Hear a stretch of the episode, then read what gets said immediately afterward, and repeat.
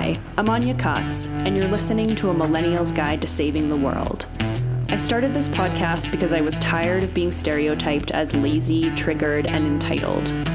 I wanted to give voice to a different kind of millennial and invite us to write a new story. One of a generation willing to challenge the status quo, embrace nuance and paradox, and reject PC culture. This podcast isn't about finding answers, it's about asking the right questions. How can we reinvent ourselves and the narratives we've been expected to inherit? How can we take ownership over the ways we participate in our own suffering? How can we move beyond victimization and into empowerment? How can we fix ourselves to fix the world?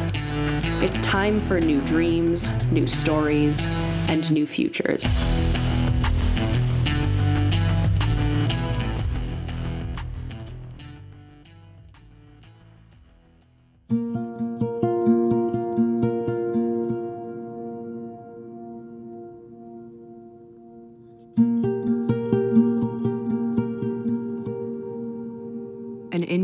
List of What the Camera Person Enables by Kirsten Johnson. I ask for trust, cooperation, and permission without knowing where the experience will lead the subject. I can and will leave a place, a situation, a problem, but the people I interview cannot. The work offers the interviewer access and a reason to stay in a world not my own. A sense of invincibility, invisibility, suspension of time, emotional connection. I traffic and hope without the ability to know what will happen in the future. The work offers the subject a chance to speak of things they have never spoken of and say things they never expected to say. An invitation to think of a future when they will no longer be alive, but what they say and do will be preserved in another form. The opportunity to see oneself from a different perspective a chance to see themselves as subjects worthy of time and attention. The work offers the subjects the creation of an image of self, the distributions of which they cannot control on a global scale in perpetuity.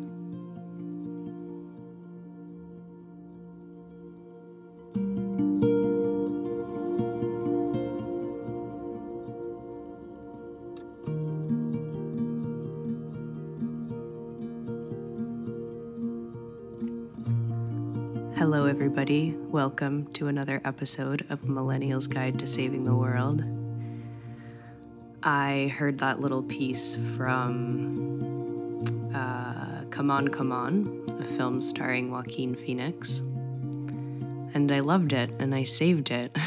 and I knew that there would be an appropriate time to play it and read it on the podcast. And this episode that you're about to hear with Mónica Guzmán seems like the perfect opportunity. I am in Athens, sitting on the floor of a small apartment on a pillow, drinking some coffee. I haven't had coffee in a couple weeks. I gave it up, but I really wanted it this morning. So I'm sitting here with my coffee. This is the first thing I'm doing this morning. So my voice might be a little shaky. I have spent the last week dancing uh, came here to Athens really for the sole purpose of participating in a program called Contact Beyond Contact, which is basically a dance and healing modality created by my teacher, Van, and his organization, Unity Space. I'll put a link um, so you can learn more about this in the episode description. And it uses multiple forms of movement, contact improv, authentic movement passing through, as well as principles from a ton of different modalities, yoga, qigong, etc., uh, to create a an embodied physical practice that helps us transform things about ourselves and see ourselves psychologically and the world around us, the collective, in new ways. And I've been looking forward to this for a while. I, uh, we decided we would come here in March. It actually really shifted our entire trip. We were going to go back to the US in May.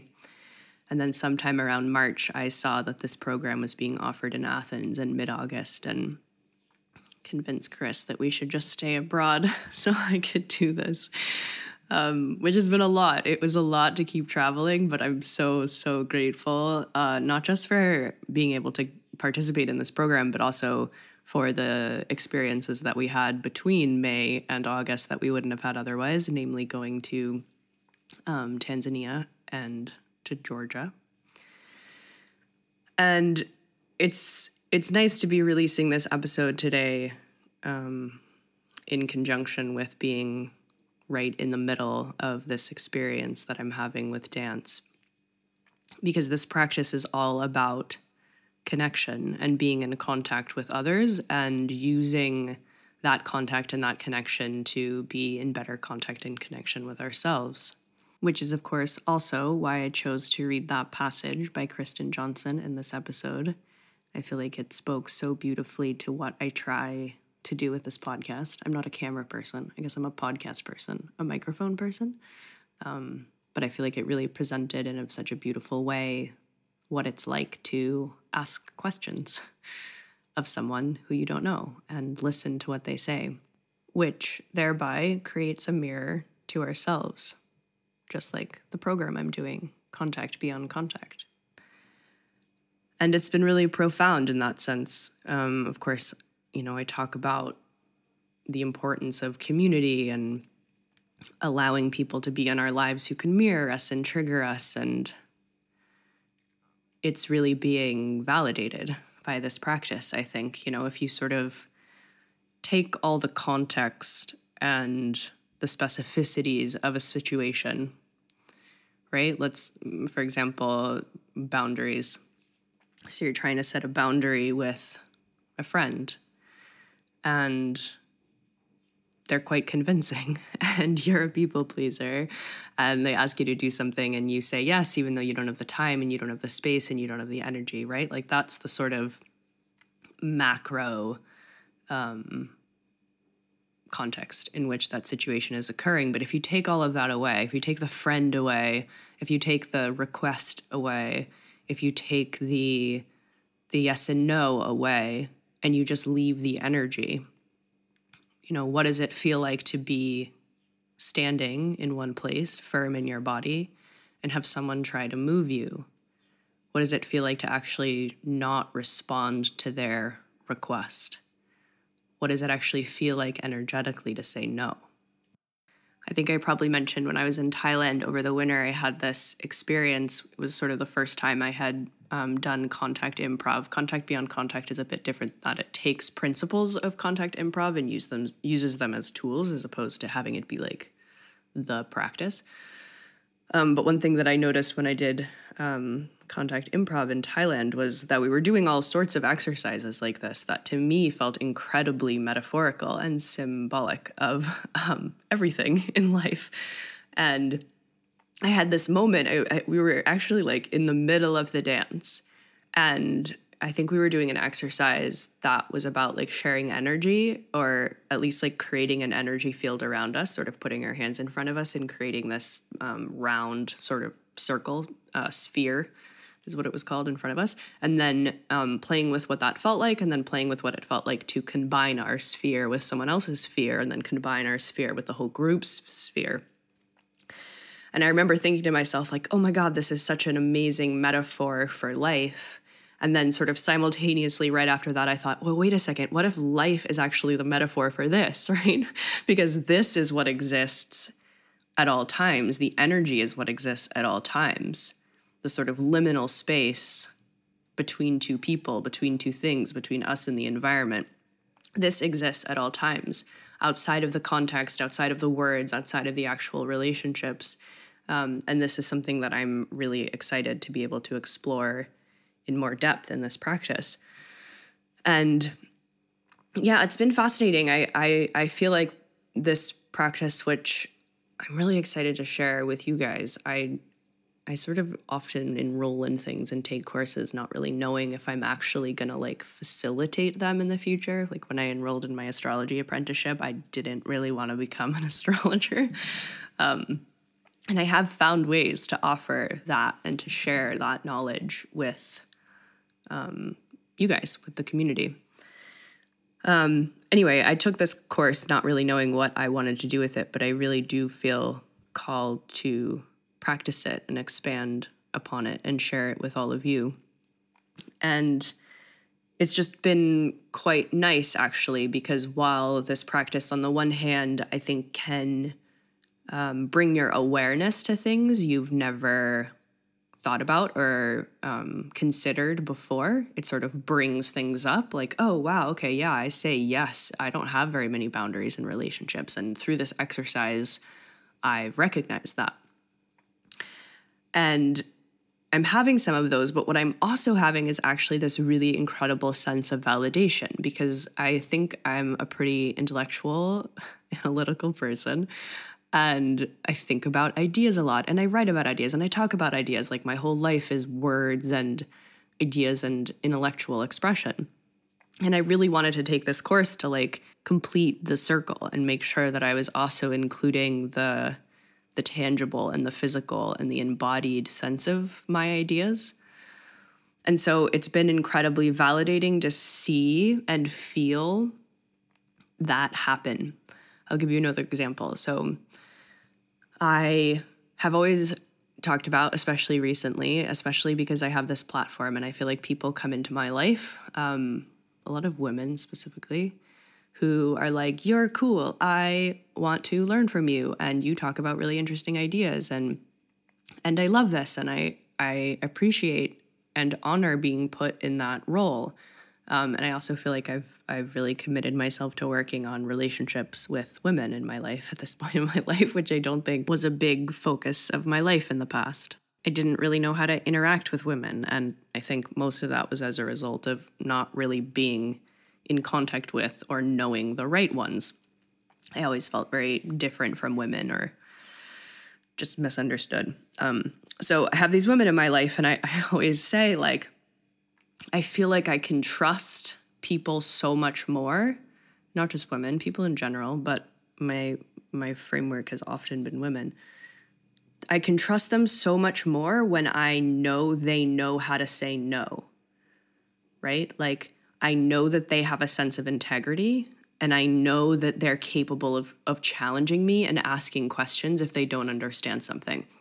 That I don't run the risk of influencing them to the point where they're just copying me because they see me do something as an example and they want to do it or they think it's cool.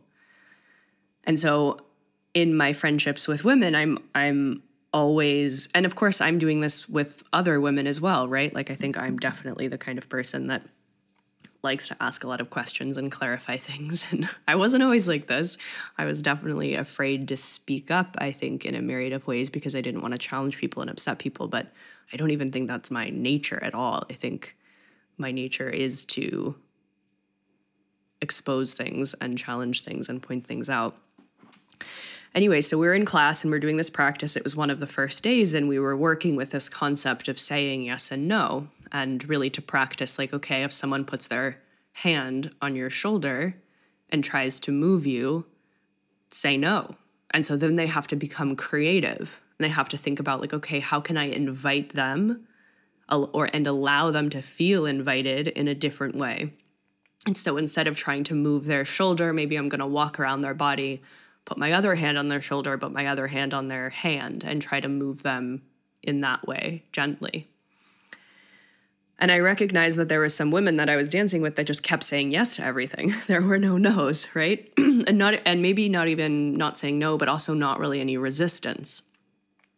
And it felt like if I wanted to, I could push them down on the floor or I could like throw them across the room, right? It was just so easy to move them around the room in in ways that I intended to that I became far less inclined to do anything actually, to move them at all.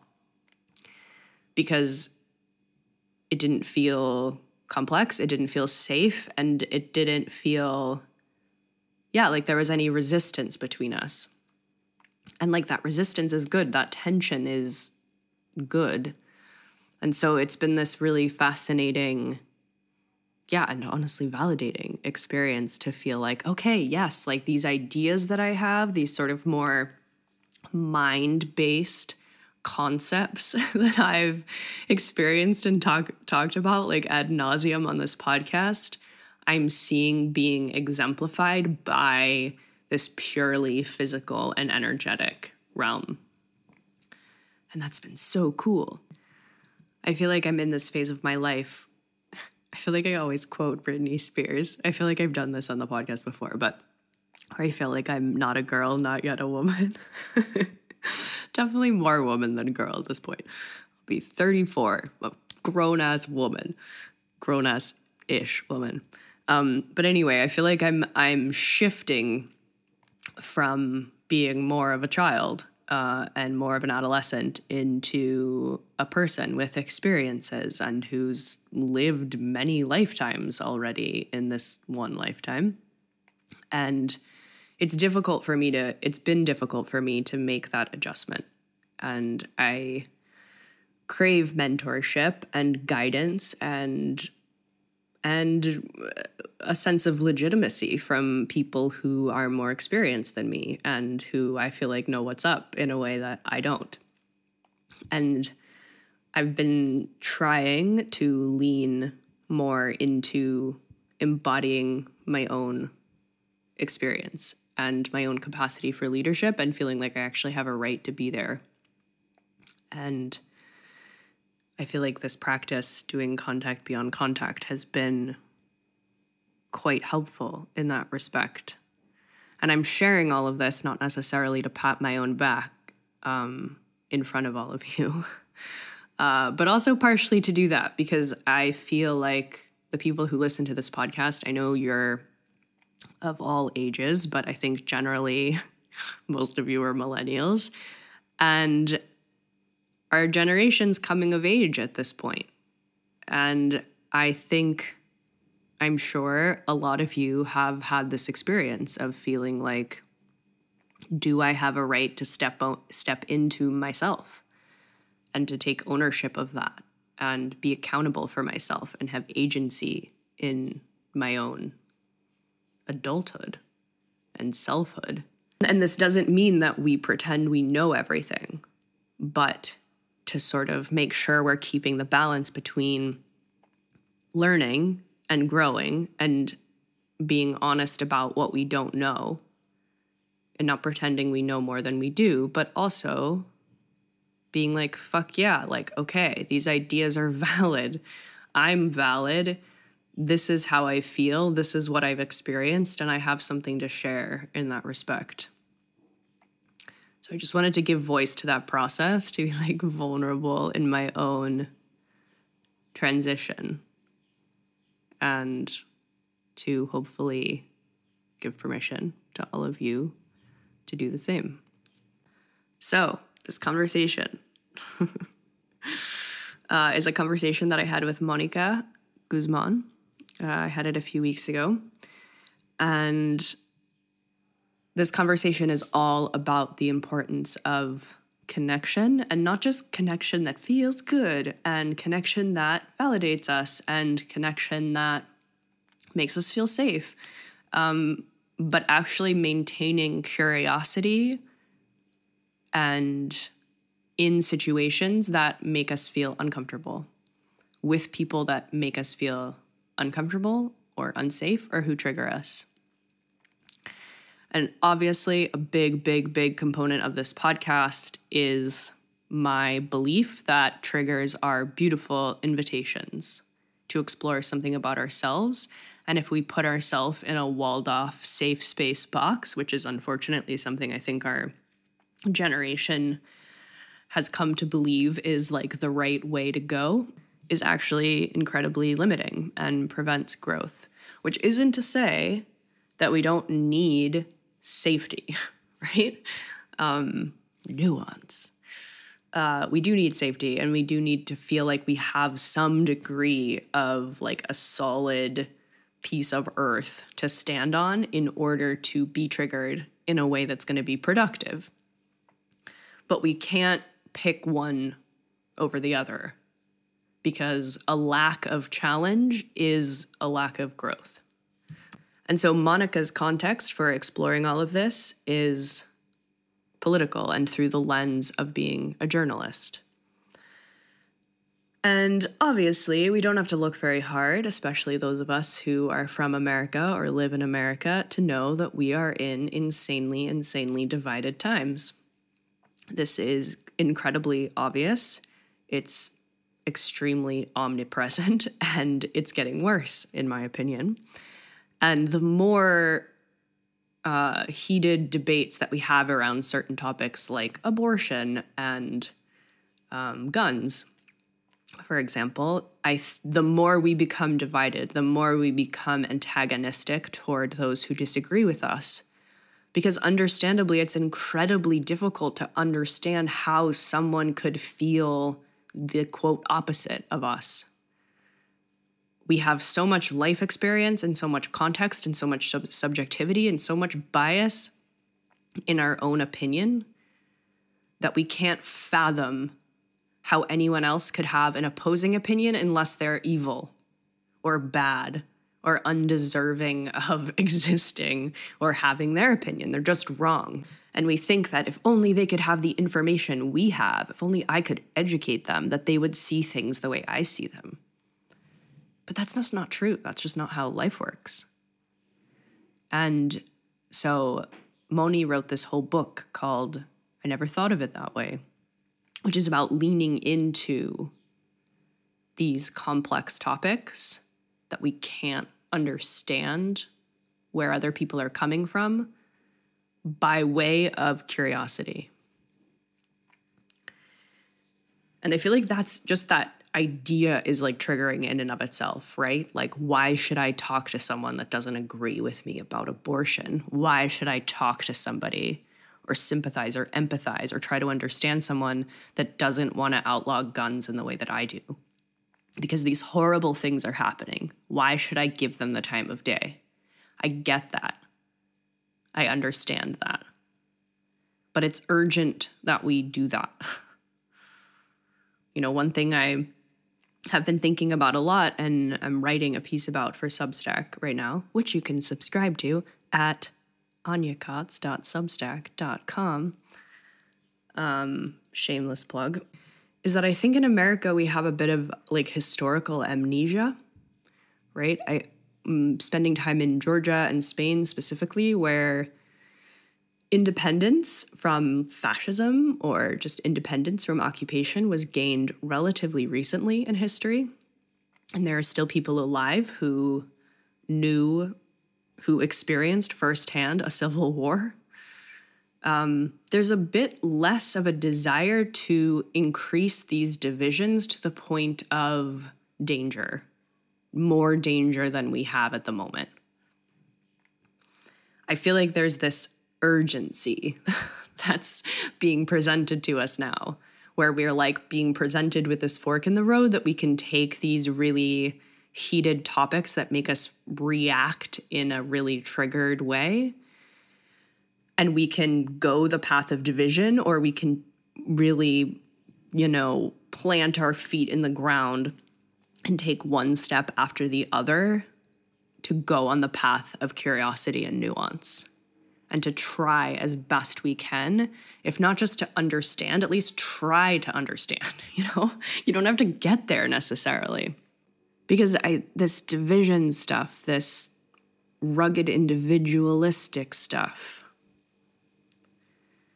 something that Stephen Jenkinson calls a form of fracking to any hope we have at collective or communal understanding worldwide, but specifically in America.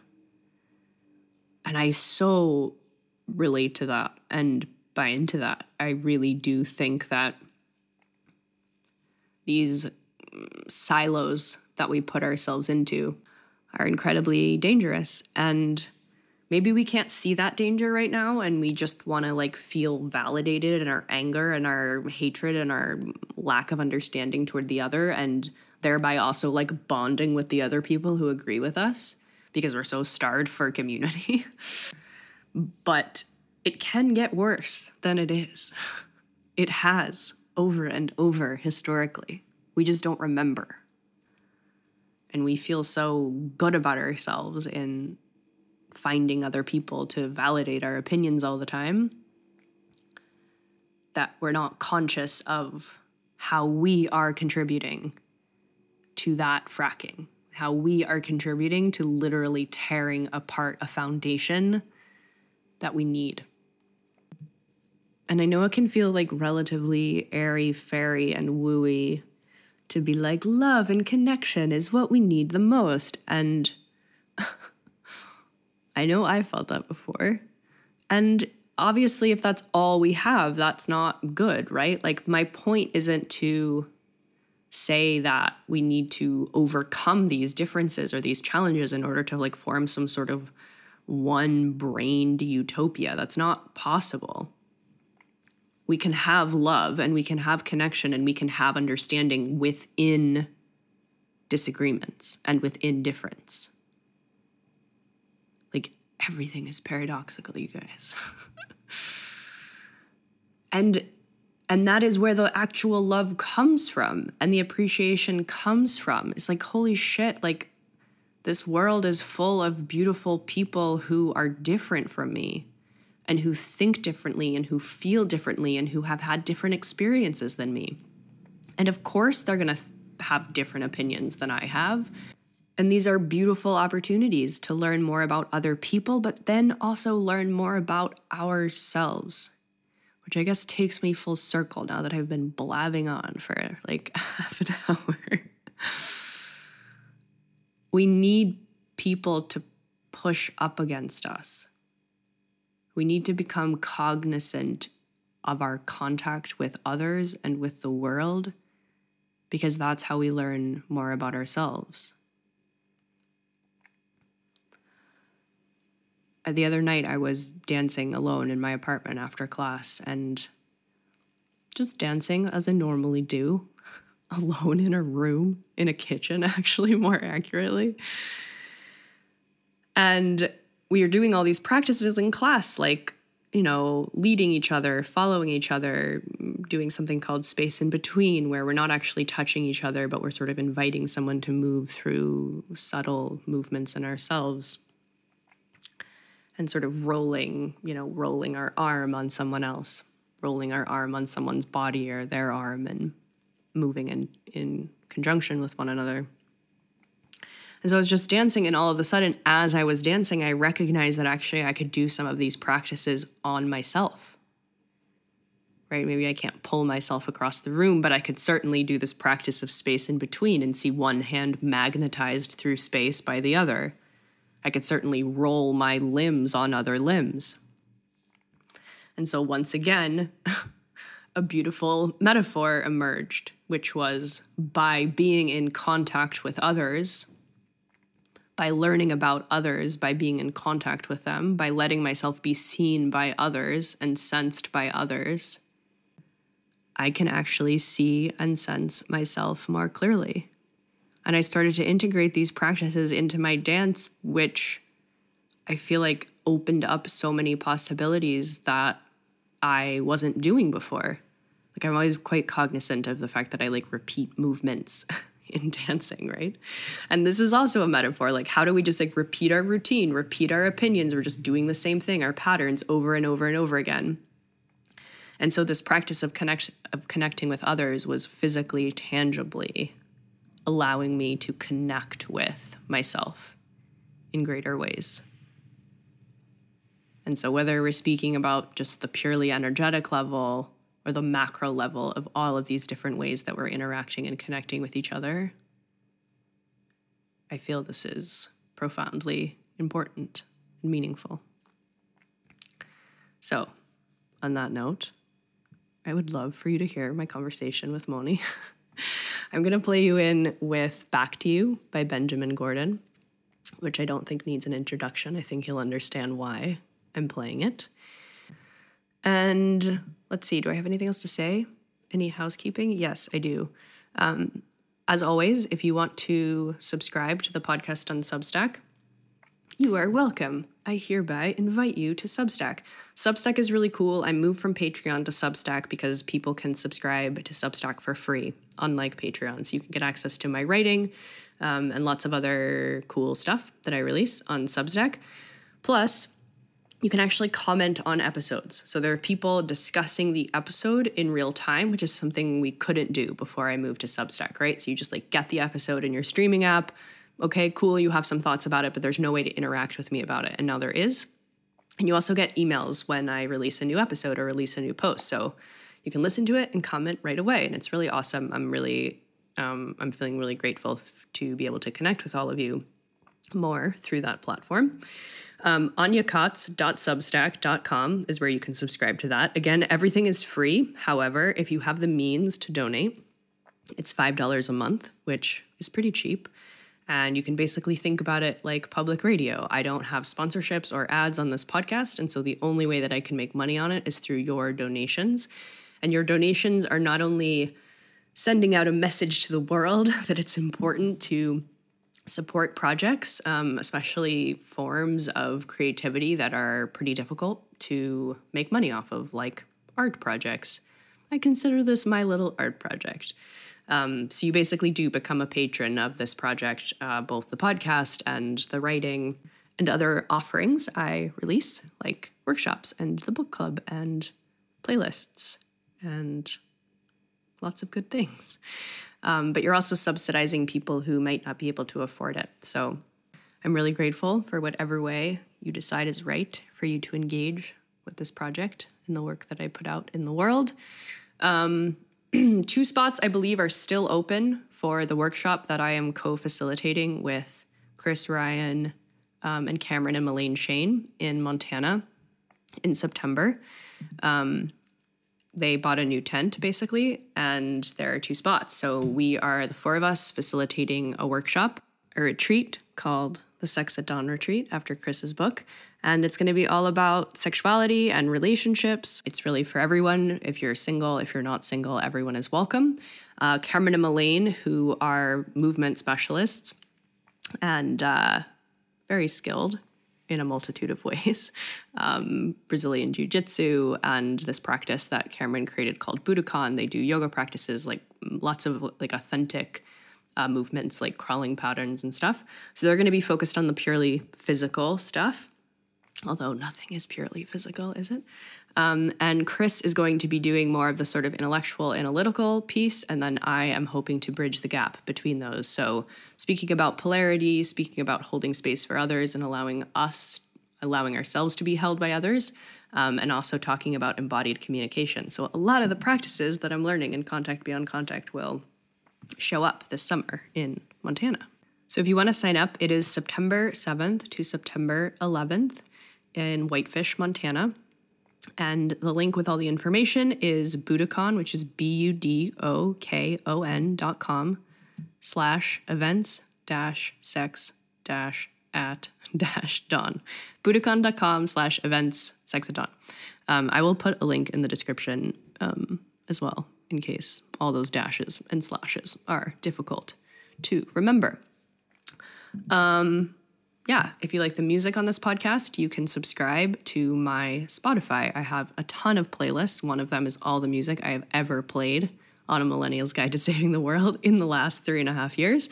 Um, but I also have tons of additional playlists that used to only go to patrons, paid patrons, but now go to everyone. So lots of different stuff on there. I have a tea and writing and meditation playlist and a playlist that I just released called Moving You, Moving Me, which is all songs that I've been dancing to recently. So I welcome you to all of that, to my world, and invite you in.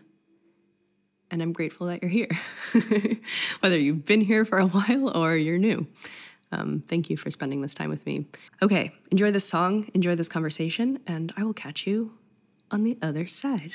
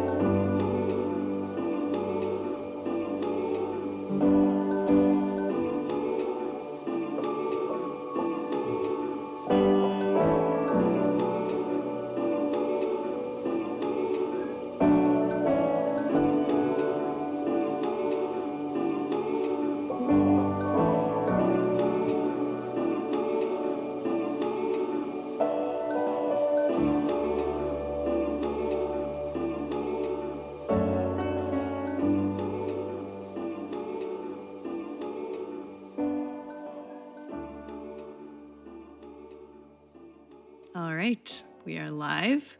I am here. I think the person who reached out to me referred to you as Móni. Is that what you like to be called? Oh, uh, Móni is actually better in the Móni. two syllable. Móni, Ah. Mónica. If we're speaking Móni. Spanish, Mónica is appropriate. Otherwise, Perfect. yeah, we're good. Well, I'm here with Móni.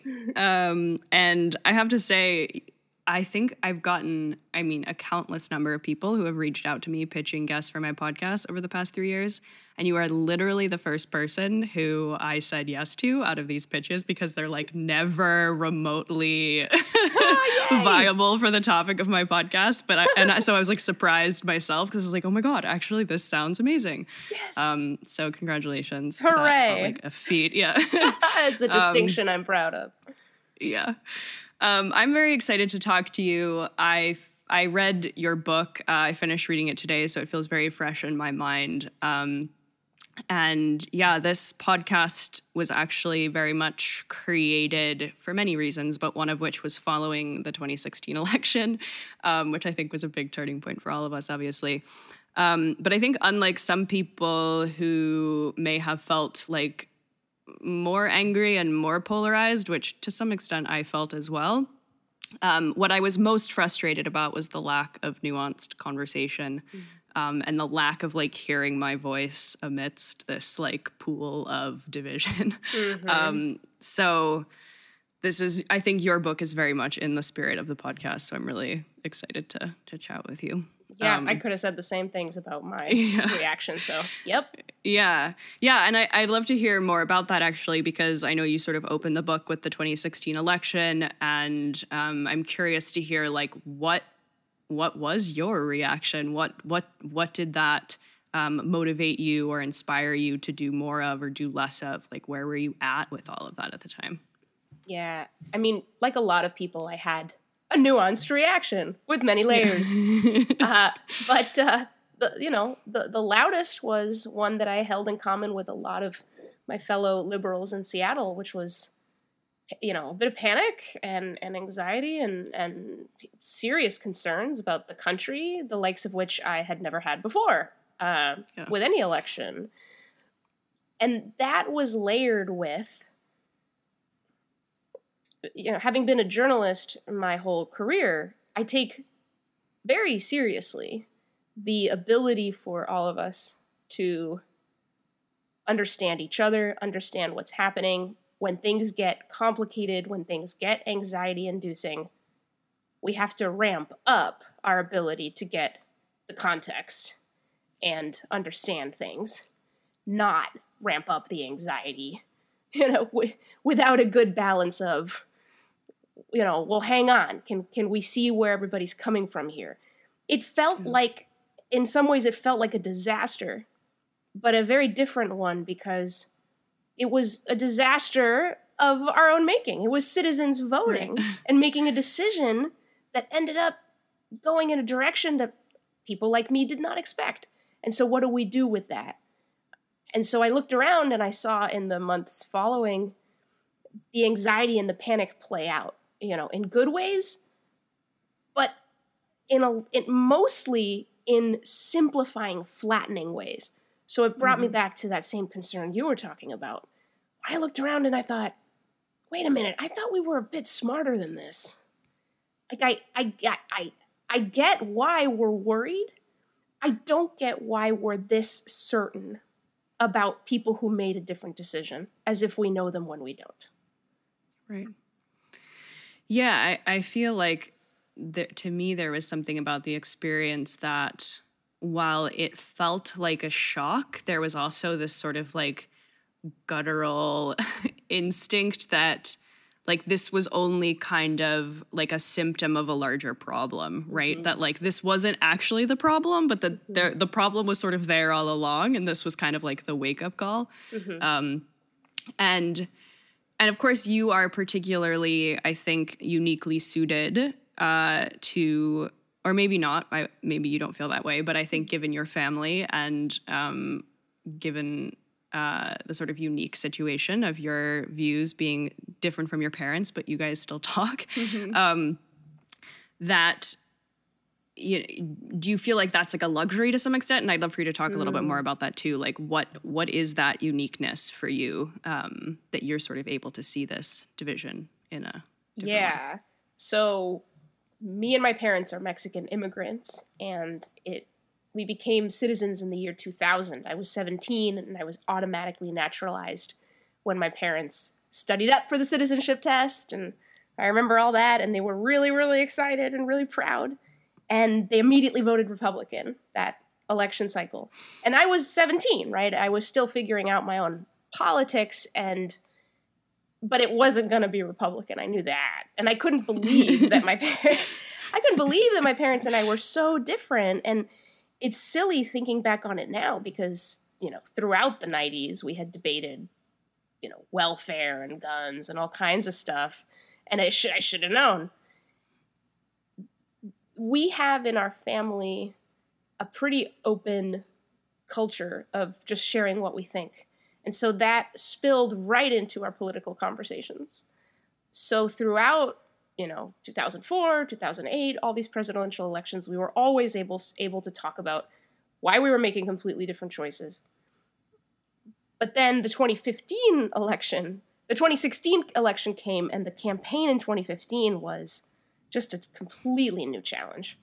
Uh, and it got it got personal. It got really raw you know, I would say things to my mom like, You didn't raise me to respect a person like that. How could you vote for him? What what is going on, right? And uh, and so those questions got pretty intense, and her answers got pretty intense, but they were honest. And I, you know, I would ask more questions, and she would ask me questions back. And then with my dad as well, they had different reasons for voting for Trump and and and being, you know, ha- good and happy with the decision. So we really did get to a place where I understood their choice. Uh, and, and it added up. And it came from my understanding of who they were, which is a pretty comprehensive understanding built over a lifetime. Mm-hmm. And there we are. And in 2020, they voted for Trump again, which to many of my friends was very surprising. Like, tell me that your parents, you know, figured it out, right? And in talking yeah. with you, you've changed their minds. I'm like, that's not that's not how this works, y'all. Like, this yeah. is not people think these things are so simple and cut and dry. You go on Twitter and social media and it seems that way that you know, you read a meme and you go, "Oh, of course." and it just changes everything. But that's that's yeah. just not how it works. Plus, you know, you were saying before, you know, the 2016 showed us like it was a symptom of a larger problem and all of that. But to the many people who I know who now who are conservative and voted for Trump, the problem that liberals see is not the problem that they see. And so even that is something to remain uncertain about uh, and right. do a, and, and and explore with more nuance. Yeah. Yeah, I, I think the problem I was referring to was not necessarily a political one, but more a we don't understand each other. Yes. Yes. I think on that um, one everyone's agreed. Yeah, yeah. Like there, there was this shock that all of these people wanted him to be president and could vote for him, which of course like didn't happen out of thin air or you know in some kind of vacuum that existed. And I think obviously part of why we didn't know is because, as your book explains, we are physically and ideologically divided um, in ways that we can't really see or hear each other accurately. Is that mm-hmm. correct? Yes, exactly. We're we're so divided, we're blinded. We think of our divisions in a lot of ways, but one of the ways I, I wish that we would think about it much more is is th- that when we break apart the the things that stitch us organically in our relationships it, it's like it's like we're getting rid of an immunity to oversimplification um, and an mm. immunity to over vilification of each other uh, i've thought i've thought of it this way as a journalist i think of truth building as being extremely important and it's a big part of the role of the institution of journalism. It's, it's to, to build truth, to help us see truth. But there's also this very important function of building trust in our society. And, and building truth doesn't really work unless you're also making sure that there's enough trust circulating throughout. Mm. And so I've, I've asked myself if journalism is the truth building institution, what is our trust building institution? And the answer I've come up with is there isn't one because it's supposed to just be us. It's supposed to be our relationships and our connections that are organic. It's supposed to be that even though I have friends who are very much like me, I have relatives that are different, or I live in a neighborhood that um, where I can have collisions with difference, and those mm-hmm. collisions are a check on whatever I'm hearing from my silos whatever judgments are coming at me unquestioned, I check that with my actual relationships with real people.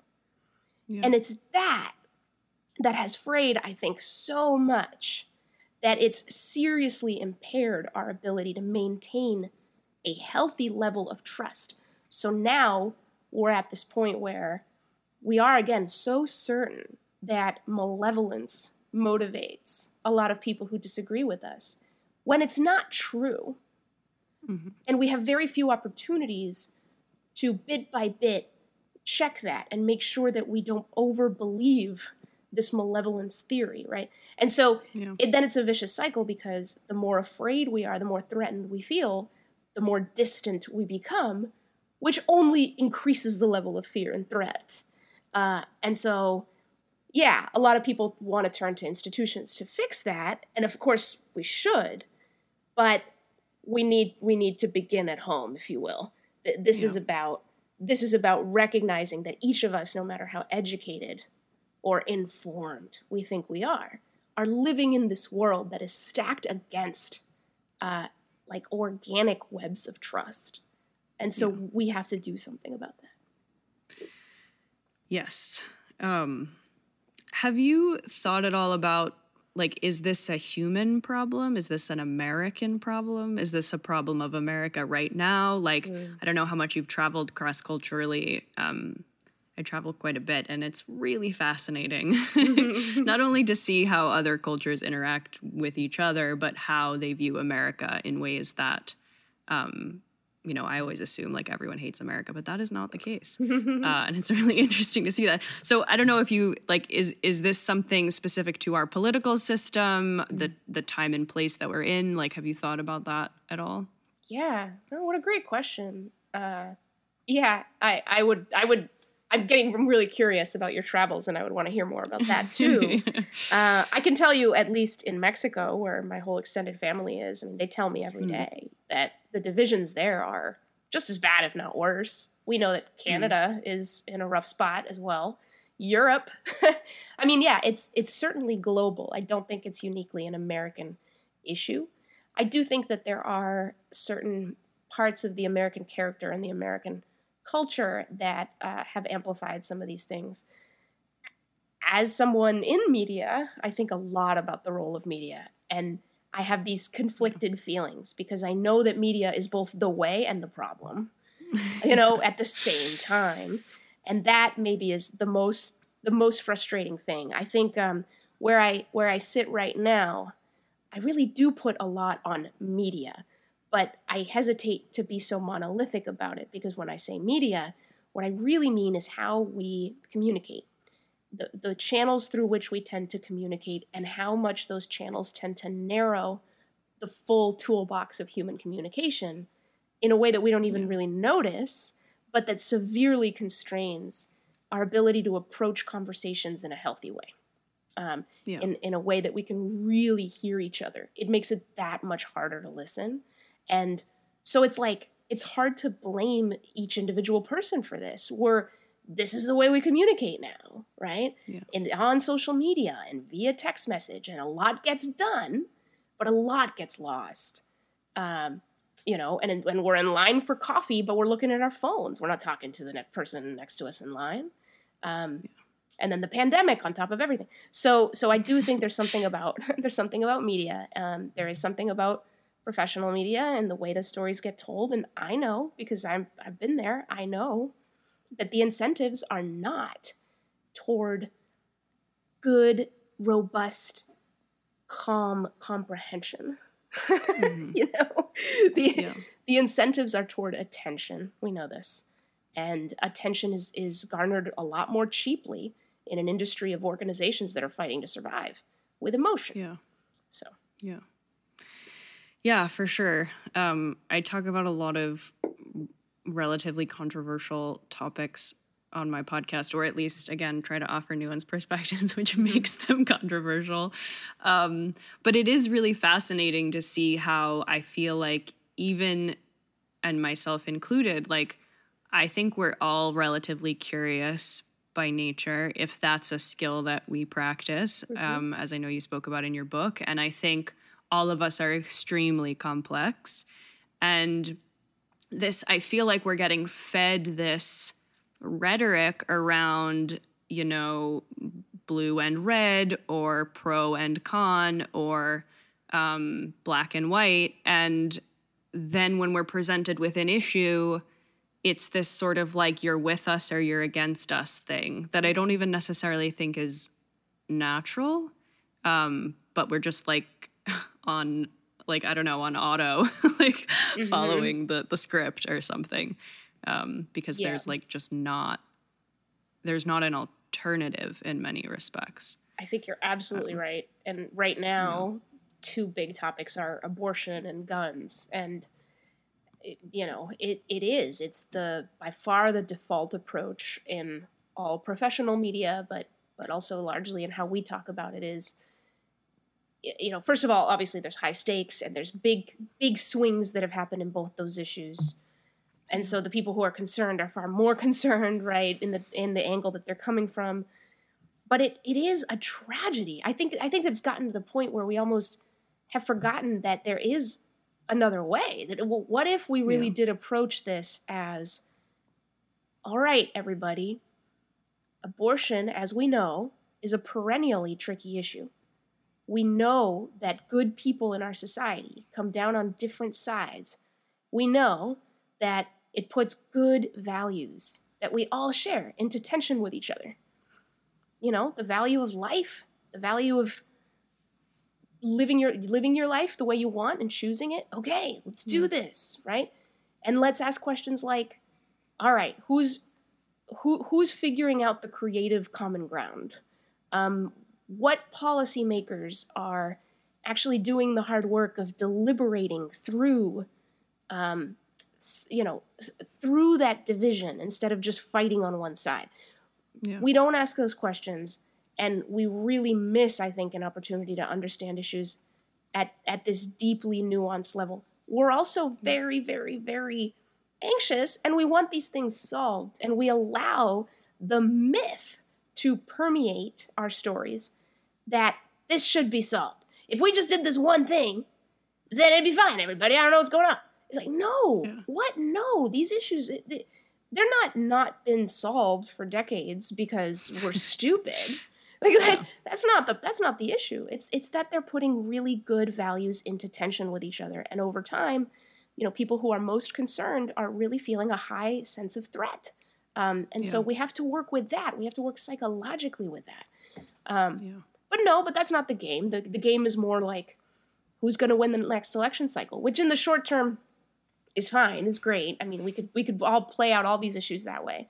But we have to understand that as soon as the other side gets power, everything gets undone and we're not going anywhere. So, yeah.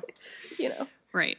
Yeah, and and we're a part of the entire system, I think whether that be media or otherwise. Like I I just got so frustrated the other day uh, because I saw the New York Times posted this article about liberal, quote, liberal women, leftist women who were anti abortion. Mm. And I was just like, oh, great. This is wonderful. Like, this is exactly the type of reporting we need. Like, mm-hmm. here's a woman who I can find a common ground with on a variety of different issues and then maybe we sort of have differing issues about this one topic but this is such a beautiful mm-hmm. invitation to learn more about someone who disagrees with you about a topic um, and then i made the terrible mistake of mm-hmm. clicking on the comments um, and the people you know are like you know way to read the room new york times and how dare you give these women a voice mm. and like this is disgusting and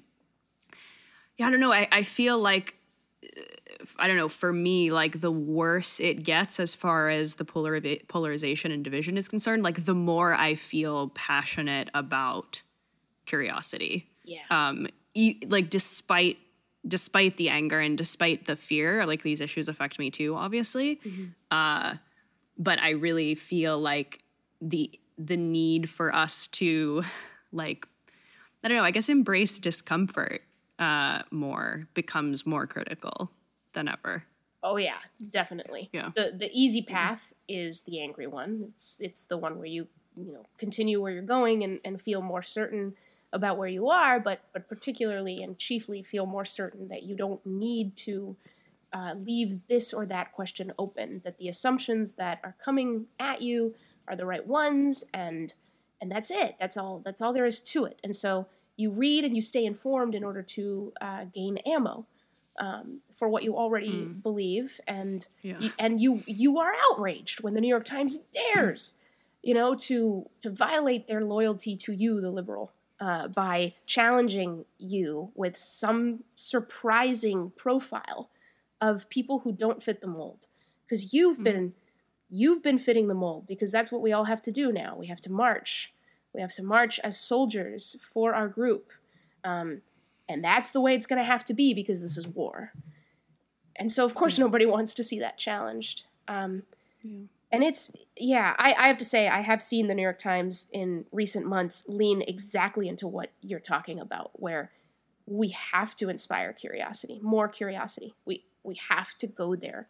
Uh, I think there's a lot more to be done, but the fact that that article was written they knew what the comments would be. Trust me. Right, of course. We've had a lot of time with comments. They knew, um, but but they also knew that that wasn't. I mean, when someone says "read the room," they're making the assumption that they are right. to serve that room. Why is right. the New York Times out to serve that room by affirming their ideas? That's yeah. let's question that. Let's have a nuanced yeah. conversation about that. yeah. Like I think right. the New York Times serves and reads that room better when they absolutely show that room the whole country, not just yeah. a mirror image of what they want to see. So yeah. yeah, everyone has to lean into that a bit more and welcome it. It is ex- it can be extremely unpleasant the more partisan you are, no question, uh, and that's why people themselves have to see why this is an important individual journey. Uh, otherwise, you know, it's going to be nothing but resistance and rage to mm-hmm. steps that need to be taken. Yeah. Yeah, and all of this stuff, I feel like actually you can draw pretty um, uh, similar parallels to our personal lives because I feel like, at least in my generation, millennial generation, and probably even more so in Gen Z, but this whole concept of like which is obviously this is nuanced, but like safe spaces. and, oh yeah. Um, mm-hmm. Wanting, you know, trigger warnings and triggers are bad, and mm-hmm. you can't say anything that could make me upset.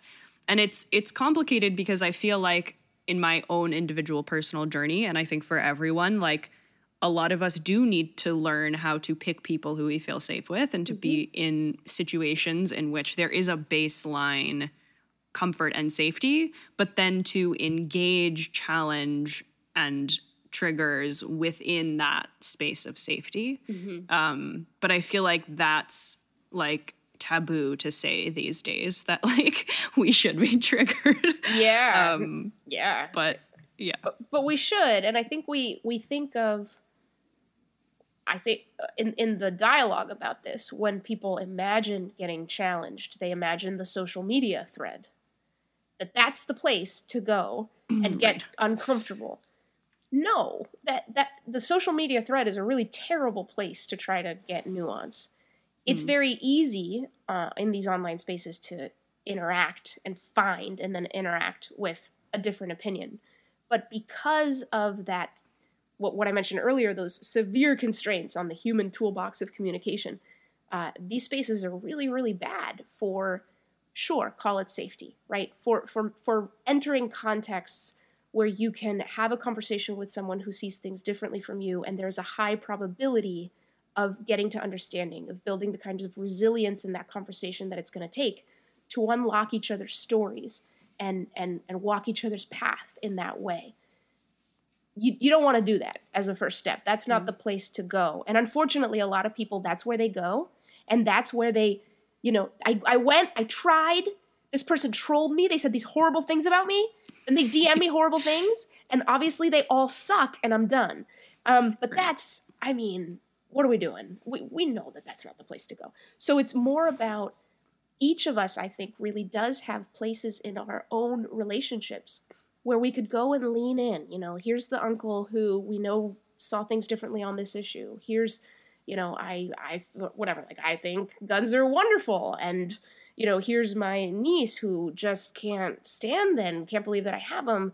Let's talk about it. Th- those are the places where you want to lean in um, and where you already have maybe a relationship and you can say, hey, I'm, you know, this is going on in the headlines. I know you and I differ on this, and maybe we've never talked about it, but do you have any time? Um, I'd, I'd love to ask you some questions. I, I just want to understand. And mm. that's the way to do it. So, yeah, I think we need to be smarter about we just to get uncomfortable, you don't have to go into the lion's den where mm. things aren't likely to be productive. You know, you can yeah. you can explore the, the the webs of your own life. Do you think there are other ways to create safety too? And that, like, I feel like we've done this thing where we take our opinions and we develop identities around them. Mm-hmm. Um, so it mm-hmm. isn't just that you disagree with me about this topic; it's that like you disagree with who I am, or like you are. you, you know? Oh yeah, yeah. Yeah. It's it's made me very sad to see one particular trend on social media. I was there right at the beginning of Twitter, 2007. It was it was novel and fun mm. and woo boy, yeah. right? Like things have gotten really interesting and complicated. uh, but but it was the trend of how many people's accounts, their names are their beliefs. So they'll put their name mm. or their mm. first name, and then it's like hyphen, you know, my cause or whatever, and and it'll be right there at the level of their name. It, it's literally as as they're wearing that opinion and that identity, and um, and I've talked to people about this, and it's it makes total sense. You know, some folks are on these platforms, you know, for certain reasons, and they have issues they care deeply about, and they're connecting with other people who share them, and they're angry at people who don't, and they just don't want to waste their time with people who are going to come and give them grief. And so it's mm. a way that they that you just kind of billboard it, you you pin it, and you say, "This is the kind of person I don't want anything to do with." Um, but you're also sort of saying this is the kind of person that I'm at war with. And so you're kind of inviting, you know, attacks from those people who are already soldiers and then see your profile and go, blah. So yeah, putting things at the level yeah. of identity, it it's a it's a protective move. It's it's a confidence move. Uh, but it also, I think, the cost is that it can it makes your it can make your world very small because once you put something at the level of identity, people get that signal I cannot touch this. I cannot, this is the thing I can never talk to so and so about. This is the thing that they will never know what I really believe. You know, that if I have a relationship with this person, I can't ask them questions about this thing. And if that really matters to me, there's a way in which they won't see me and I won't see them. And there's a way in which we could check each other's understanding of these beliefs in the broader world.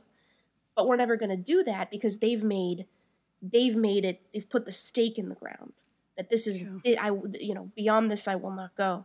And so that's a personal decision that I think a lot of culture has really celebrated over the last several years for good reason because it's been this wonderful experiment in expressing identity.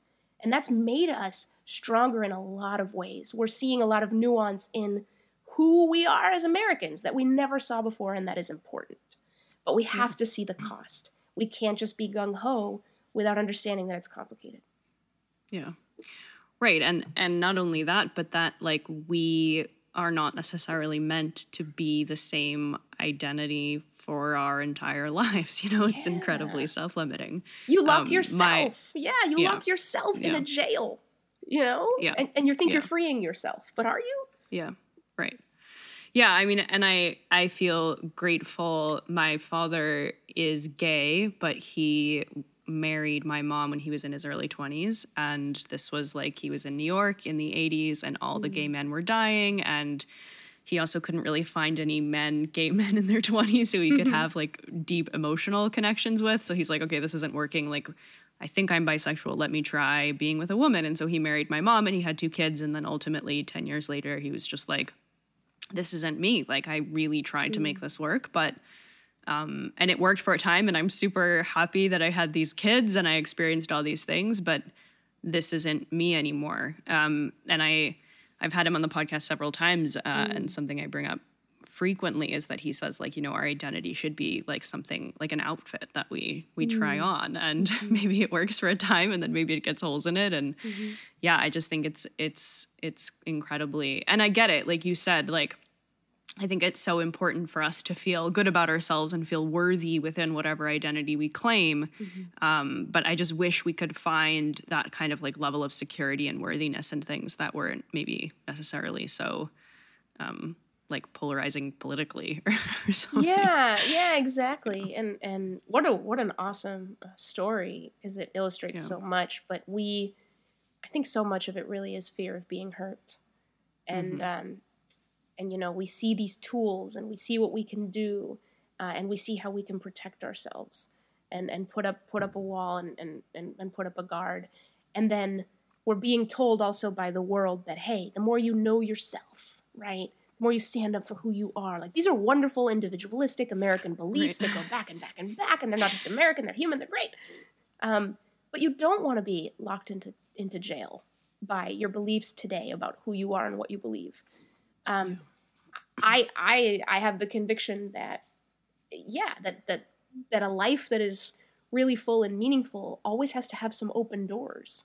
Um, you know, c- closing them is going to feel really good for a minute because you're going to conflate that certainty with confidence, the confidence that you expect of yourself, and that's going to give you a lot of strength.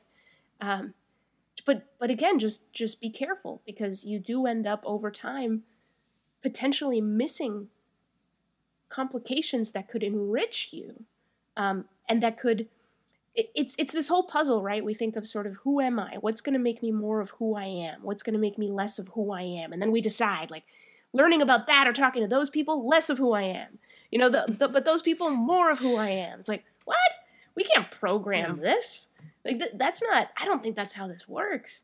Um, and and i think we are more scared of spontaneity. We have the options of of custom building more of our world. And so, why not take it? Why not make decisions? Why not make billboards? Why not fill out the profile with exactly the thing and nail it in? And this inflexibility is is is hurting us. Um, but it's yeah. it's it's built in again to our communication now. Um, but it really is hurting us. Yeah. I'd love for you to talk a bit about what you discussed in the book around that our opinions um, are not random, that our opinions are sort of based on our own experiences.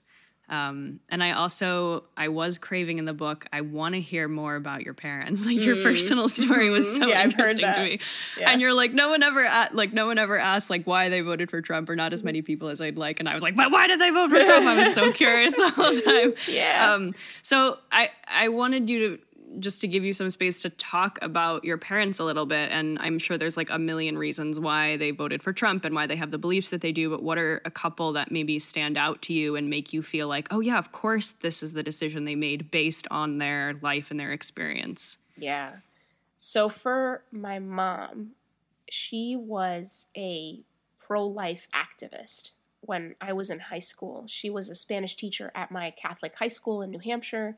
And not long after she started teaching, she she's just a go-getter and you know she, she just felt so much come from her from her background from her moral sense from her upbringing from her everything about this particular issue really hurt her. And so she created the um, Right to Life Club at my school. She brought students down to the annual March for Life, which happens every year in Washington, D.C. And this goes back and back for her. And as we've talked about it, I had made the assumption for a long time that it was really mostly motivated by her Catholic, Mexican Catholic faith. And while I think that that does overlap, she has told me many times, she's even told me, like, Mom, Mónica, when you talk about, you know, what I think politically, please make sure that you don't just assume or say that it's just because of my religion. It's not because of my religion at all. You know, and Mhm. she's explained to me that it is a moral sense of what life is and how precious it is. And I can trace that back through just her being my mom and and the way that she you know other people and and the sanctity of life and how much it matters. It's it matters a lot. It's everything. It's at the heart of everything. So for her uh, a lot sort of begins and ends with abortion. And it's one of those things where you know it's pretty clear democrats are mostly they're pretty much all pro-choice that's the platform and republicans are not. And so trump came around and he was the republican. That's it. Like my mom's not going to vote for a murderer. She's not going to vote for hillary clinton. She's not going to vote for joe biden because because they believe that this abortion issue is something different than what she believes it is and Mhm. it's it's intolerable to her right? And i've spent a lot of time kind of in that uh in in more pro-life spaces. And it's again it's like oh it just breaks your heart because when when you really sit in that way of looking at it abortion is genocide. And like there- how, how could anything be worse? So so that's that that drives a lot of um, of where my mom begins. But she is she is actually conservative right? So there's a lot of policies and things on the republican party that she's always been for but i think that uh, abortion really locks locks her in in a big way. Um, for my dad i talk a bit in the book about immigration because uh, you know i remember being kind of shocked a bit at how little he seemed to me. Little it, appeared that he empathized with mexican immigrants who crossed the border sometimes illegally. You know we were mexican immigrants. We crossed the border legally um, through all these things but what's what's the deal dad right? Like you brought me and my brother um, to the united states because you knew it was going to be a better experience. He worked super hard. He was a computer engineer. Um, it was a dream come true for him to be able to move here and bring us. So so what's going on there? And the stories that that came out were absolutely fascinating. I tell one in the book about him growing up watching his father's friends mock his father for paying his taxes on time. Mexico is a country where you can get away with a lot. If you're in the upper middle class middle class you can do it. It's it's it's more corrupt. We know you know we know this. Um, Yeah. and my dad ever since he was young you know he grew up with the sense of watching his father follow the rules on principle was really important to him. Just that's what he wanted to do too. And you know he he worked to get what he got. Uh, he's told me about the summer that he worked like super hard just to buy a calculator and what it meant to him. And so so he looked at the united states as a country that enforces its laws and that that's the way it should be. Uh, and so with immigration he just doesn't have a lot of room for no like th- there's these laws and and the us needs to uphold them. And he just doesn't like how it's been a bit wishy-washy with that stuff. Um, but but i will say too that the in a lot of ways the larger thing for him really was he he has had such little respect for the way that politics has been done and he has seen all politicians as mostly speaking from two sides of their mouth, like spinning and lying all the time. Like he sees all mm. politics as a big lie, right? People talk yeah. about like, but Trump lies all the time. It's like to my dad, all politicians lie all the time. It's just a different way of right. lying. It's but yeah. it's still extremely, and at least for my dad, at least Trump says what he means. In you know that like you don't you know exactly where he stands. He's not yeah. trying to game game it. He's being authentic. And that's the thing that's hard for liberals to admit is like, Trump is authentic. You know where he stands. Um, he doesn't play the game. And my dad, another thing I'll say about my dad is like, he really loves um, TV shows and movies. And he and my mom watch so many movies, they forget what they've watched. And they'll like put something on Netflix and be like, oh, wait, I saw this. And like, anyway, but, um, but uh, one of his favorite shows is, is House. Um, which mm. is a show about it's this incredible diagnostic uh, ER doctor who can save people's lives and figure out what's wrong with them when no one else can.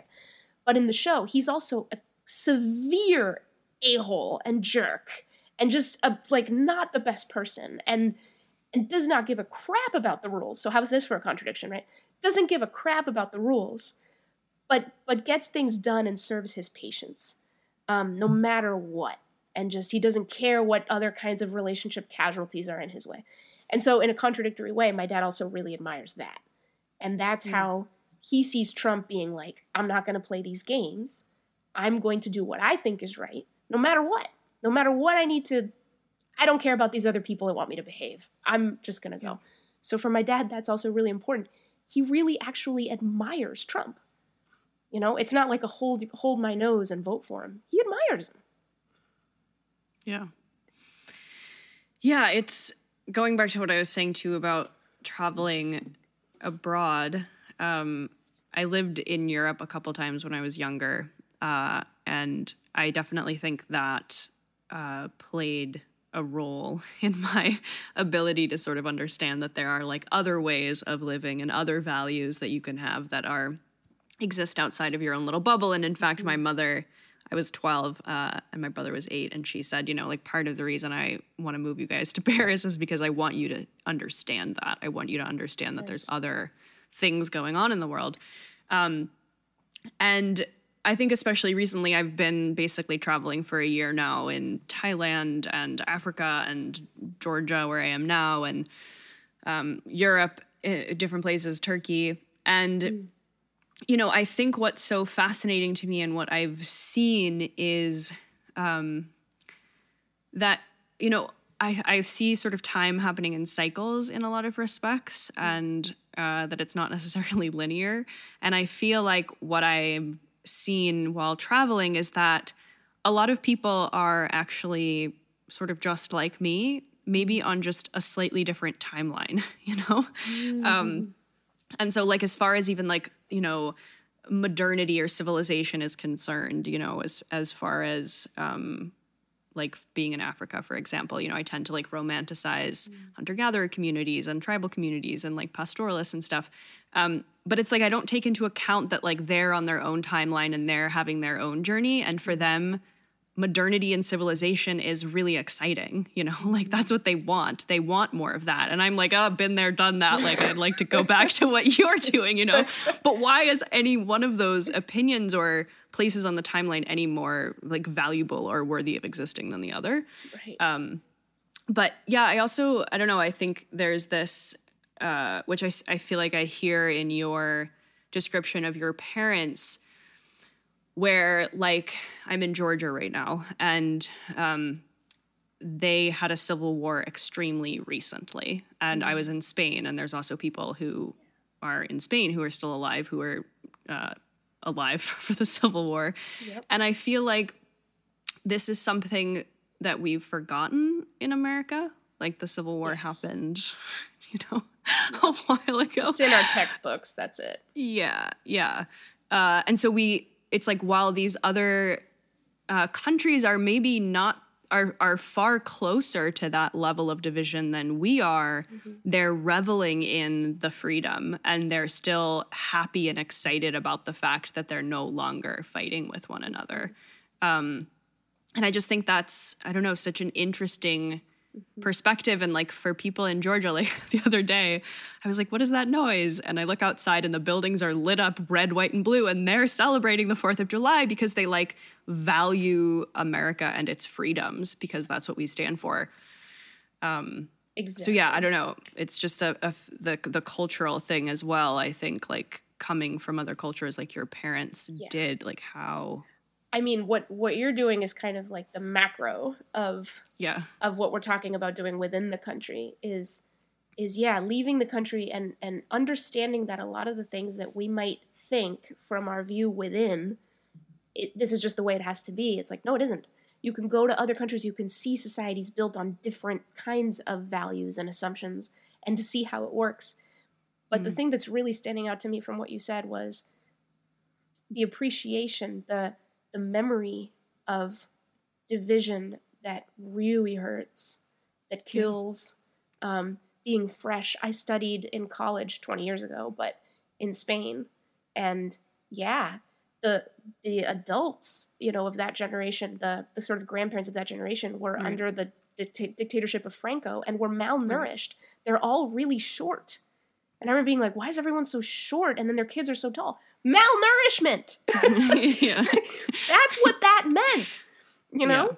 They remember, they're seeing it. They remember like the scarcity and, and it was awful, right? So yeah. I I saw in Spanish uh, media and I was paying attention this like raw kind of honesty about you know this is the left wing newspaper, this is the right wing newspaper, this is the centrist newspaper, and I couldn't believe in Madrid how much citizens actually knew about what was going on in local politics and were yeah. like democracy was something to really, really hold on tight to because they remember. They remember how things slipped. I was in a cab with someone from, uh, the driver was from the Dominican Republic down in Florida at a book event a couple months ago. And he and I had an amazing conversation because he was telling me about, you know, his kids and how, like, the leader, you know, all these assassinations and, and murders and horrible things. And he and I connected on man, these these like Americans who are born here have no idea how good we have it. They have no idea. You know, yeah. you don't have to go yeah. that far outside of this country for things to be you know, you think we're divided. We, yeah, we are divided, but we're divided like up here psychologically, right? Yeah. We're still holding it together in terms of actual violence. and so so there is, I, I will say, for now, but like yeah. th- there there is a thing about the immigrant experience that that I do, you know, or, or people who have traveled, people who are from other places and can give us this perspective, because I do think that something that would really help us all is is to not just think about the problems, but want to protect and preserve the things that we've actually got right, that we've really figured yeah. out, the things that are beautiful about our society, including the fact that we can deliberate and fight at this visceral level about ideas at all. You know, because yeah. you Georgia, Turkey, like I know, I know like amazing Turkish journalists who feared for their lives. Um, yeah. or Poland. I mean, it's it's all you cannot even talk about ideas in those places. So here we're talking about ideas to like a really reckless degree, but but okay, like, but yeah. at least at least we're honest, and that's where my hope ultimately comes from. Is we can be honest. Let's make sure we can all be honest and candid and put the concerns on the table. We have to start there. It's a lot harder these days because of the revolution in expression and because of the power of identity. We've we've we've raised the difficulty level here. But we can raise other things too, including like a deep-seated appreciation for what's working. And by the way, that is one of the things that um, many conservatives I've talked to, it's one of their biggest frustrations about how liberals tend to talk about America. Like on, mm. on a conservative podcast, I was, you know, once asked, like, what can we do to have liberals love America again? Like, why don't they love it? What's going on? And of course, like, I love America, liberals love America, but we don't spend a lot of time talking about it. We don't. Yeah. We focus on the problems. So, of course, conservatives are like, goodness, do you even care? Like, about some of these things? Um, and I think that's actually something to work on. Is is how we how we love what holds us together. Yeah. Yeah, and and even difference and diversity being one of them. I mean, the fact that like we could think that the quote solution to our problems is that we all agree about everything is Such a like. I mean same on the on a personal level, right? Like if everyone agrees about anything, like isn't how we move forward through challenge and difference and seeing things from other people's perspective as a mode by which to grow. it's always been that. Like that That is, Yeah. you know, say what you will about the founding fathers and all the problems of that part of society, sure. But like Yeah. they had that right, you know? Like they they built this isn't my native country, right? But I but I love the way that America was built to to preserve and protect that the liberal marketplace of ideas, technically, right? Where you Yeah. have to allow people to say what they mean and to have that voice. Um, and yeah, I mean, when I look at some of the reactions we have to our division and the certainty we have about people on the other side, what I see is us marching toward authoritarianism. It's you know we we say that it's the politicians that are bringing us in these extreme radical. It is, I mean, in part, sure, like, but Yeah. but but we are having this these ridiculous reactions to each other too. You know, Yeah. the more that we think that a challenging idea is going to harm us, the more that we can justify putting up walls against ideas. Yeah. And the more that we put up walls against ideas, the less we are who we're supposed to be. Um, Yeah. So that comes back to what you were saying about the discomfort. Like, yeah. this is part of the package, yo. Like Yeah. I, I'm, you know, it, it'll it'll hurt a little, but it doesn't have to. It doesn't have to. We can look at this explore in an exploring way and less of a threatening way. Mm. Yeah, I mean, and and to be honest, like I consider myself liberal and a leftist, and yet I actually fear the wrath of those in my own quote party or group than the opposing party or group, which is not a good place to be uh, when you want to. I, I mean, I think that's a big issue on the left is that, like, I think a lot of us do feel alienated from the group in Yeah. a way that I feel like a lot of people on the right, maybe this is a an assumption that's not correct on my part, but like, I don't feel like we're very proud to be on the left necessarily. I think there's a lot of us that feel alienated. Um, yeah. Yeah, there's been a lot of social research about, you know, the exhausted majority, how the, you know, it's like 8% on one side and 6% on the other of partisans that are the by far the most vocal and seem to have set the dialogue. And everybody else is like, "What? Wait a minute. Like I actually want to entertain these ideas in different ways." Yeah. and we're not finding a way into that right uh, so yeah that's part of the that is absolutely part of the issue and i think that this this alienation is very real and i think it's going to show up in our elections in some interesting and surprising ways but I Yeah. know. let's see what happens yeah, I, I, I, I've literally had people who I reached out to to be in my podcast about some sort of like random non-political issue. Go back, clearly, like look through the podcast that I've put out and say like, no, your values don't align with mine, so I'm not going to come on your podcast to be interviewed. It's just like, oh wait a second, what? Yeah, i know um like and since since when i don't know i mean that's just such a myth too that there's anybody in the world who agrees with us a Yeah. hundred percent. Yeah no and, and and why would we if you really sit and think about it why would we want that? Like it, Yeah, it doesn't so even make boring. sense. Like wh- one of the most interesting paradoxes of these times for me is that on the one hand there's this wonderful consensus building uh, you know sometimes recklessly applied but a wonderful consensus building uh, around the div- the strength of diversity. You know obviously it's important. Obviously like it makes us awesome as americans. Obviously we have to make sure we see all of the different shades. You know we think about race we think about gender we think about sexuality. Like these are the things that are on stage you know particularly the left is really celebrating all this stuff and like elevating voices let's go right?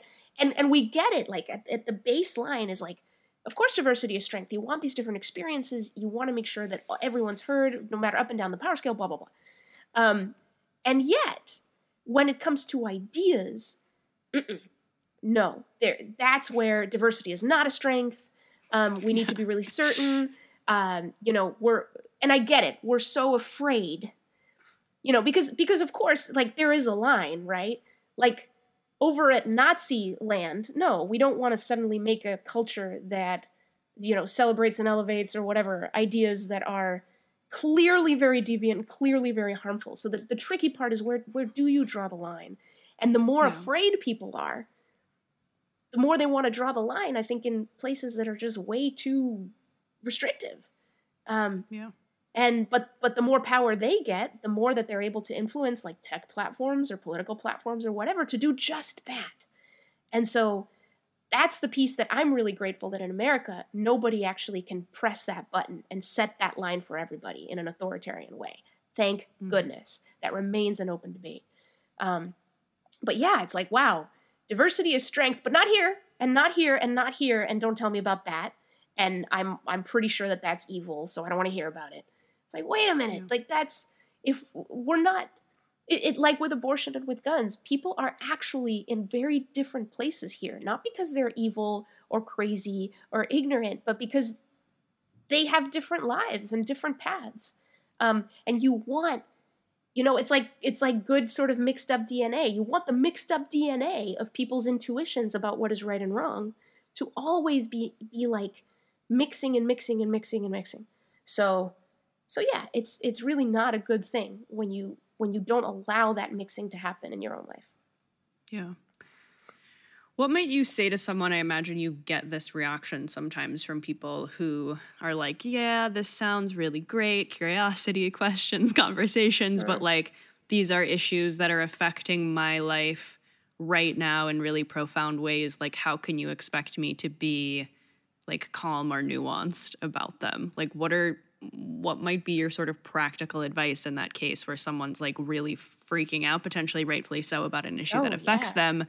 um, like what to do it goes back to something you were you were hinting at which is that we really do each have our own journey and i think that the absolutely silly way to you know to do this is to have expectations of everyone doing the same thing uh, mm. so what i think is what i think actually works is everyone getting one step more curious from wherever they are and that includes if you if you are in a place where mm-mm, you know this is I it hurts so much. You know, I have family members who think I shouldn't exist, don't accept me for who I am, like in these ways.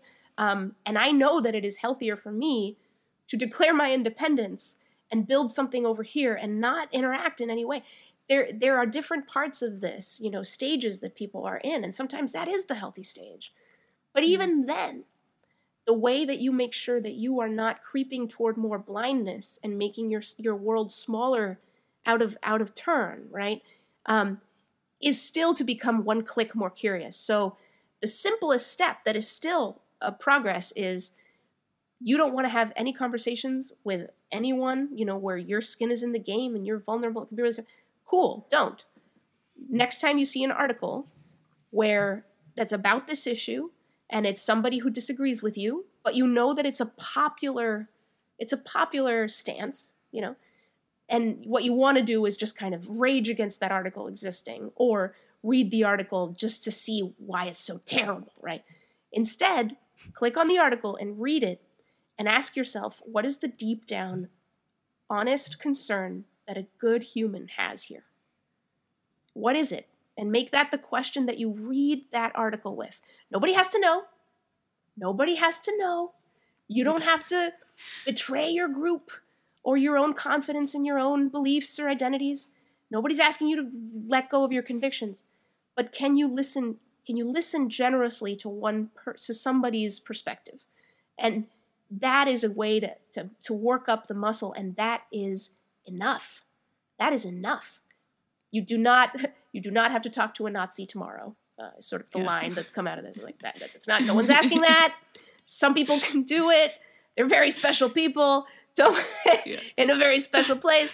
But we're all, we're all on this journey in very different places, and there is no sanctimoniousness. Uh, there's no sanctimoniousness that makes any sense about this. Like, ooh, I'm so I'm so amazing. I can have so many conversations across different. It's like, no, man. Like, that's not what this is about. Yeah. That's not what this is about. Yeah. Yeah, I have to say, I think one of my favorite parts of your book was that um, anecdote that you put in, I think, about the pastor asking, like, do I have to, like, Mm. do you want me to have a conversation with the devil or something or sympathize with the devil? Should I bridge with the devil? And Yeah. and John Powell, who's this leader in the bridging movement, says maybe don't start there. You know, John John Powell talks about short bridges and long bridges because we're so afraid. A lot of people's challenges to this kind of approach is is exactly that. You want me to talk to a Nazi tomorrow. You want me to bridge with the devil. No, don't start there. We go to the scariest thing because we don't want to do it. It's a straw man. That's what we do when we don't want to do things. We think of the scariest thing and argue why we shouldn't do it, and that's it. Case closed. And it's like, no, dude. So, so yeah, build the short bridges. Uh, and John Powell says, so yeah, you, you know, should I bridge with the devil? Maybe don't start there. Do short bridges. You know, th- things that are ways that people are different from you in in easier ways. You know, that you can see yourself. And then after a while, you might ask yourself, who am I calling the devil? yeah, And that's the real transformation. You know, yeah, the devil is not people Great. who voted for Trump, for for the liberals who might assume that. But no, yeah. that's not Yeah. the devil. Do you think about scale at all with this? Um, like, have we gotten we, as in the world, but also let's say the culture? Um, there's so many different people with so many different interests and needs Mhm. um, that we can't possibly represent all of them fairly. Like, is there a Mm. solution within the context of you know, the sort of modern way that we organize Mm. around a country as opposed to like a tribe of 150 people where it might be a little bit easier. Mhm. What a great question. Oh my gosh. Uh, no, I don't think there is one solution for all time on that. I remember reading the book uh, Thomas More's Utopia, like this classic old book, Mm. you know, densely written, but it imagines it us all having figured this out. But this is the thing. When I when I think of the phrase a more perfect union, that's what I think of. It's a pursuit. Never gonna get there. Um, and the way that I think we do this right is to always be vigilant uh, and always notice not just the health of our institutions, not just how many people are voting, but also the health of our communication. I think that's the thing that's become really fresh and raw in the last 20 years. And and and whether we are colliding with each other and where is our trust building happening um, and the civic the civic structures will follow they they they will i think that it's already a goddamn miracle that society has been built at this level of sophistication. So yeah how to listen to everybody is is maybe my favorite thing about the angst that we're fe- feeling right now um, as, particularly on the left. It's this Mm. it's this panicked angst about but we don't we're not taking care of everyone. Why? Why are we missing you know these people and those people and what's going on? And i think that is such a beautiful thing to be angsty about uh, and it's going to lead us to a good place it can be reckless but we can correct for that and that's what's happening. So i have a lot of trust in just this happening as it will. I think that we already have the ingredients. We already care. We already know what's ultimately more important.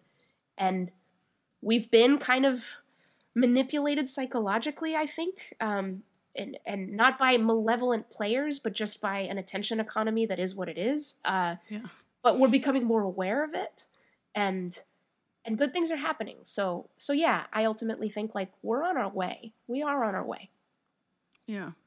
Yeah, I was going to ask if what your sort of level of hope or optimism is around the the division in the political system overall. I feel like you are in a unique place where you are and have been and are have been dedicating yourself to interacting with people on all sides Mhm. of the table and I wonder if that really does allow you to feel less afraid because I feel like a lot of people are freaking out Yes. um and saying things like i mean i've said it too like things feel so bad sometimes that i don't know how they would get better without getting worse first or things uh, would need to totally collapse um so i i'd love to hear where you are with that based on what you Yeah. experience on a daily basis yeah, I mean you're absolutely right. I think maybe the it, it appears to me, I can't know without knowing everyone else's heart, right? But it appears to me Yeah. that one of the real benefits uh, of of what I've chosen to do these these last several years is exactly that. I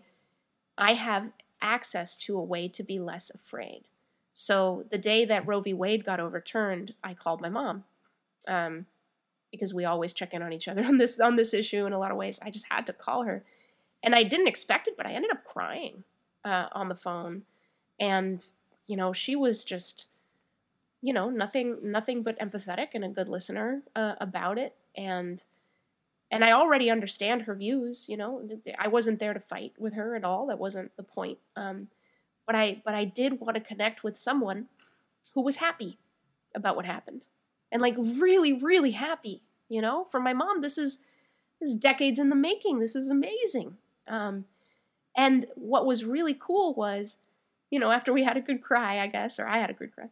Um, you know, we we we talked about some of the nuances in it and what's going on with Supreme Court and the worries about other, you know, rights or or rights that might be taken away because for my mom and for the pro-life movement, this is not necessarily like a right, the, the right to abortion. They think of it differently. Right. Anyway, um yeah, and we found a lot of common ground. Um we found a lot of common ground. Like, you know, she she and I both like want nothing taken away in terms of the right for gay people to marry, for example. Oh my gosh, like that'd be terrible. Like she didn't understand, I think, the way I did because because I've been reporting on the issue, how how proximate that actually could be. And she she was Mm. upset by that, right? And so anyway, we we connected, we really kind of we we saw that and I and I hung up remembering how many really good people are on both sides of this and how much we really need to get together creatively and figure out what we can do um, and and all of that. So so yeah it's it's wonderful. And so with almost any issue um, if if something's coming down the pipe and it's like disaster you know? And then but i can i can talk to somebody who doesn't see it as a disaster and realize that they're right too I may not agree with them, but from their perspective, they're right. And so that does bring the temperature way down. It brings the volume way down for me. And it brings me closer to a place where I can see this is the mix. This is the mix of America at work. This is the mix. Like with guns, right? We've had these horrible mass shootings. People see that. People on all sides of the gun debate see that and that we have to do something. The question is, what do we do? And we are doing something. There's a bipartisan gun bill, right? But but we focus. I don't know. Like either side will focus on the disaster, without seeing that there's stuff afoot, and that if we can put more of our energy toward that creative building, um, a, a lot of amazing things can happen. So. So yeah, that gives me a lot of hope. I think that we are all such an incredibly capable society it's awesome. We have so much wisdom, you know, forget like book smarts. We have so much wisdom built up. And we're communicating and we're getting to know each other. You know, the the way I know that we win this is if 100% of our potential is seen in our output. We get 100% output. Now I think we have like 100% potential, we get like 5% output because 95% is bullcrap. Everything that like is in our way. All the ways that we're putting energy into the wrong things. So, you know, I'm looking to like political leaders and I'm looking to the media, but mostly I'm looking to ordinary people, you know, to to show that we've had enough. We've had enough of of such dysfunction. We don't deserve it. We're better than Yeah. this. Yeah. For sure. Well, I think that's a wonderful, uplifting place to end the conversation. um, thank you so much for coming on the show. Uh, I always ask everyone when I remember, uh, we have a book club that we do for my podcast. And so I asked the guests if they could recommend a book or two that was really meaningful Mm. and transformational to you. Mhm. Um, and we pick among these books often to discuss among the group and then where people can find you and learn more about you and your book. Okay, cool. So the book recommendation, does it need to be a modern book or can it be an old book? Anything. Okay. Just something that's like really meaningful to you. Yeah. Absolutely transformational to me is the collected essays of Ralph Waldo Emerson, uh, a writer from the 1800s. Uh, Self Reliance and the American Scholar changed my life. Uh, there's all his essays are just pff, like most timeless, incredible wisdom. Uh, ties into a lot of what we've been talking about. And then people can find my book at uh, reclaimcuriosity.com. That's the website. And, um, you know, your favorite indie bookseller or, uh, you know, request it at your library, um, see where you can get it. But, but yeah, it's I never thought of it that way how to have fearlessly curious conversations in dangerously divided times. And you can find me at Móni Guzmán on Twitter uh, and Instagram. Awesome. Thanks so much again. Thank you. This was this was fun. Hello, everybody. Me again. Thank you for sticking around and listening to that conversation with Móni. Highly recommend her book. I never thought of it that way. I think the work she's doing is so important, if I haven't made that abundantly clear thus far. Um, again, if you would like to support the podcast, uh, whether financially or otherwise, you can go to Anya Kaats, A N Y A K A A T S, dot substack dot com sign up. You can get emails every time I put out a new podcast episode, get access to all of the writing that I put out, and also get an email when I send that stuff out. Comment on all the posts. I do some open threads as well. We just had one recently where I opened up the floor for all of you to discuss what it means to have a home and what belonging means, especially when I think so many of us uh, are sort of trying to figure out where home exists, at least physically and tangibly, and feeling such an incredible yearning and longing for that, but not really knowing how to find it or where to find it or where to go. Um, so I open up lots of different things uh, for discussion among the group. The book club, I know I keep saying this, but it is coming back. It's coming back in like a really substantial way. um, and I'm not going to provide too much more information about that, but I think really in the next week or two weeks, I'm going to be announcing that on Substack. I am going to play you out today with a song called Going Home. Uh, the artist is Ásgeir. And I picked this song for so many reasons. One, because I'm going home, quote unquote, whatever that means. I don't really have a home. The closest thing I have to a home is some land and a van with a bed in it.